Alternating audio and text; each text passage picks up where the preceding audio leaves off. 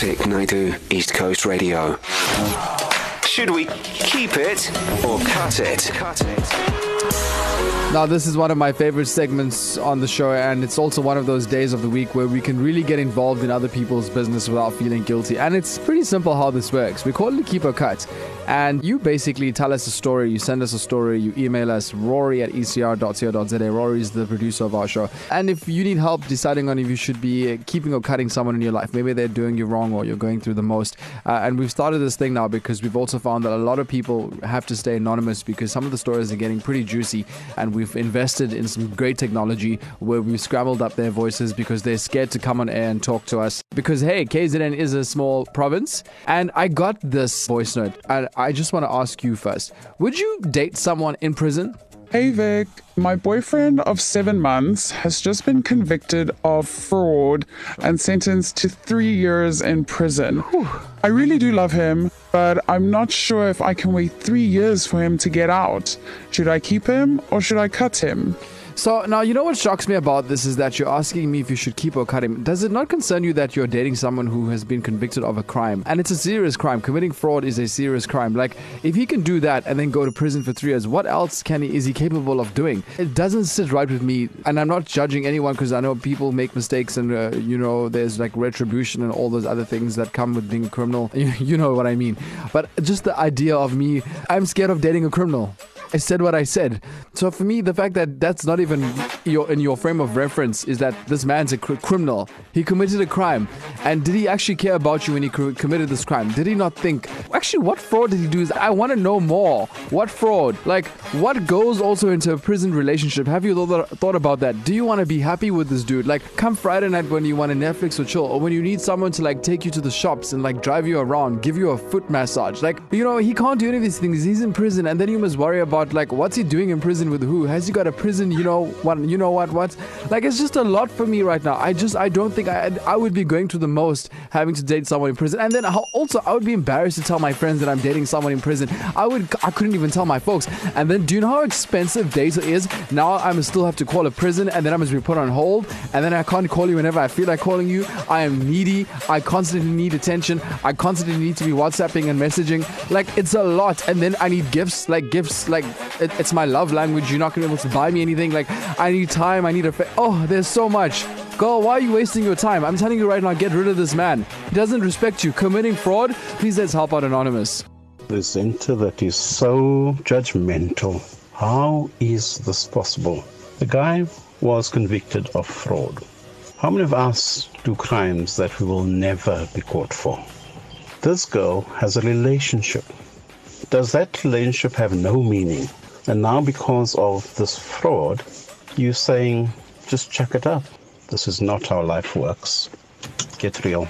Well, Rowan, let's get real here for a couple of seconds. I'll tell you how life works. So we have rules and regulations, and these rules and regulations, they're designed to protect lives of all individuals. So you're telling me that you're committing crimes every single day, and you're getting away with it, and you sound very proud of that. Well, that's not going to sit very well with me. You need to stop being unproblematic. And I tell you what, if you stop being unproblematic, your skin will probably glow. Yes, facts. Some crimes are not equal, yes. But skipping a robot, speeding, all those things are dangerous things. They're breaking the laws. You still run the risk of knocking someone over, killing someone. I'm very sorry, a crime's a crime. And then also you're talking about fraud and you're making it seem like fraud's not such a big thing. It's a big thing. What about the victims of whatever this dude did? Vic, Anonymous must have been reaping the benefits from the fraud activity until that poor guy got locked up. Now you want to leave them and look for another fraudster. It don't work like that, boss. Hey, so my thing is this. If she's having this question already, then she's made up her mind that she is going to leave him and she's just looking for some sort of support or an excuse. Also, it depends on how many counts. Maybe he was wrongfully implicated, then I would understand. But if he knowingly did this, consciously committed a crime, then no. Their relationship, no.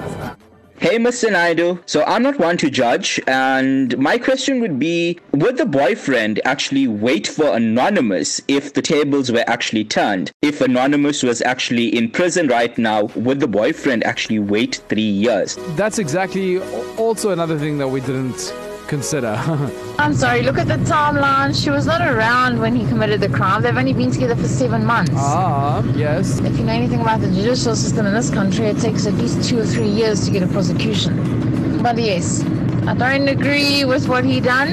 Mm-hmm. But love conquers all, as the saying goes. And I am a bit of a hopeless romantic at the moment. So, yeah, but 7 months, yeah, no, cut ties. There's nothing there. Exactly.